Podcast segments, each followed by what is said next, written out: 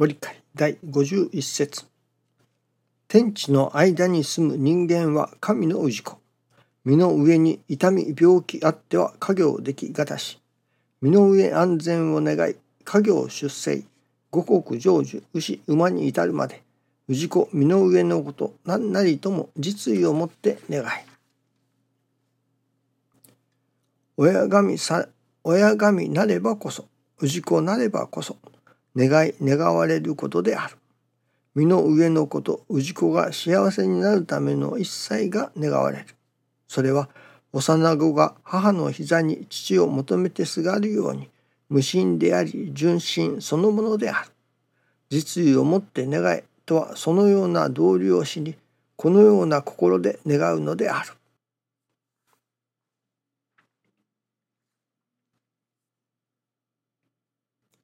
実意をもって願えと。願いの姿勢が示されてありますと。教えてくださいます。私どもが願う。神様に願う。まあこれは自分の都合を願う。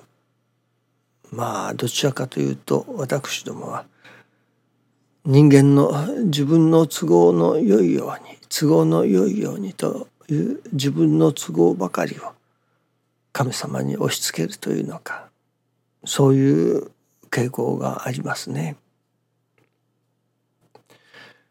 今朝いただきますのはその自分の願い自分の都合をまあ押し付けるというのでしょうかねやっぱりそうですね。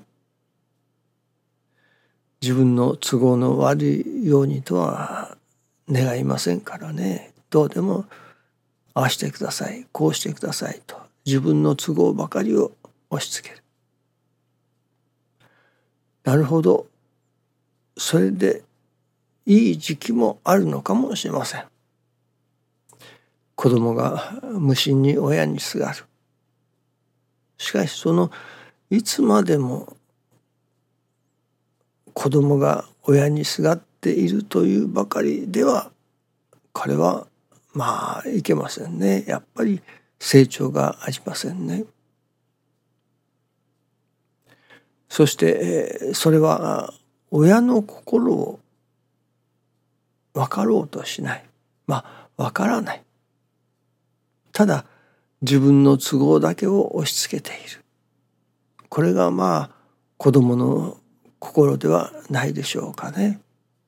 それが少しまあませた子供というのかになると親の心を読もうといたしますね。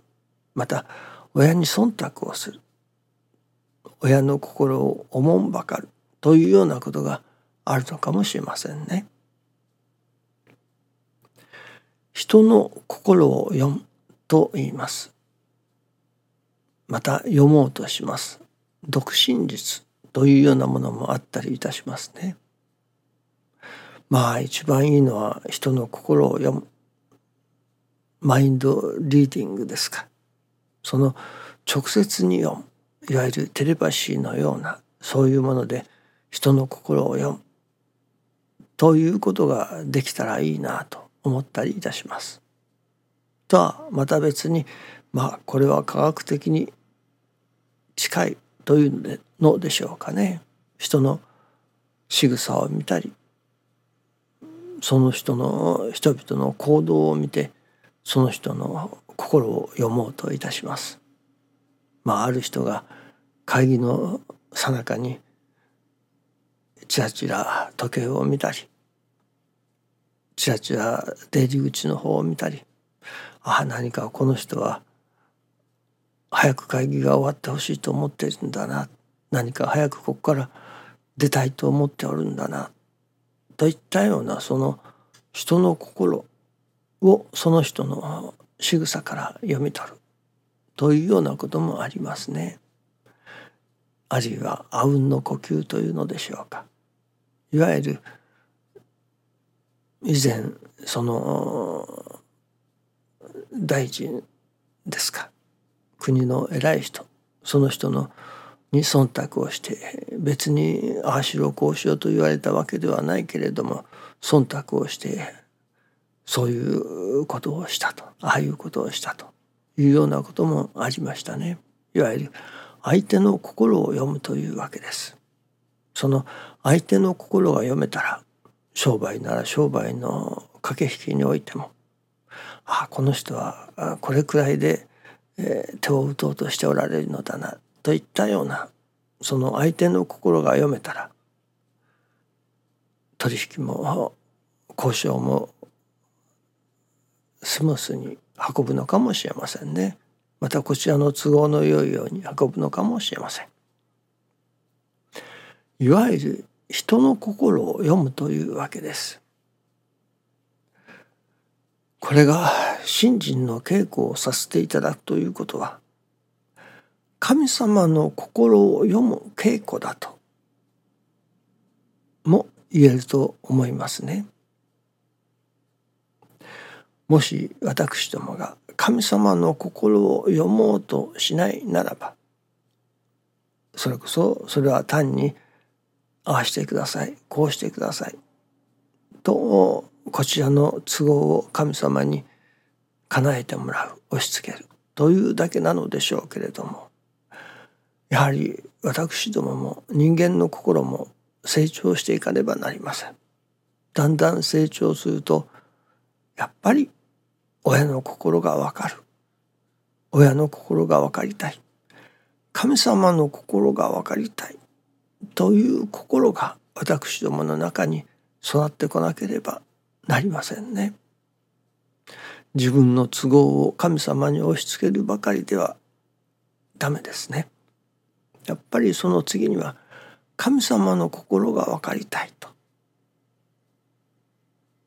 その神様のご都合はどうなのだろうかと。神様の心を神様のご都合を分かりたいという心が育ってこなければならないと。そして日々の信心の稽古の中に神様の心を分かろうとする。ああこれが神様のお心であろうか。あこれは神様が今ストップサインを出しておられるのだな。あこれはゴーサインを出しておられるのだな。右に行けという神様のお心の現れだな。あるいは左に行けという神様のお心の現れだなというその成り行きの中にその神様のお心をまあ読み取る監督していくというのでしょうかね。その人の心を読むという世界から神様の心を読む神様の心を読もうとする信心の稽古をやはりさせていただかねばならないと思いますね。そのためにはまずは私どもがそれこそ商売の上において人の心を読もうとするように信心の上において神様の心を読もうとしなければなりませんね。その神様の心が分かりたいと神様の心を読もうとする精進努力がいるのではないでしょうかね。どうぞ神様の心を読む稽古をまあしてみられてはどうかと思いますね。どうぞよろしくお願いいたします。ありがとうございます。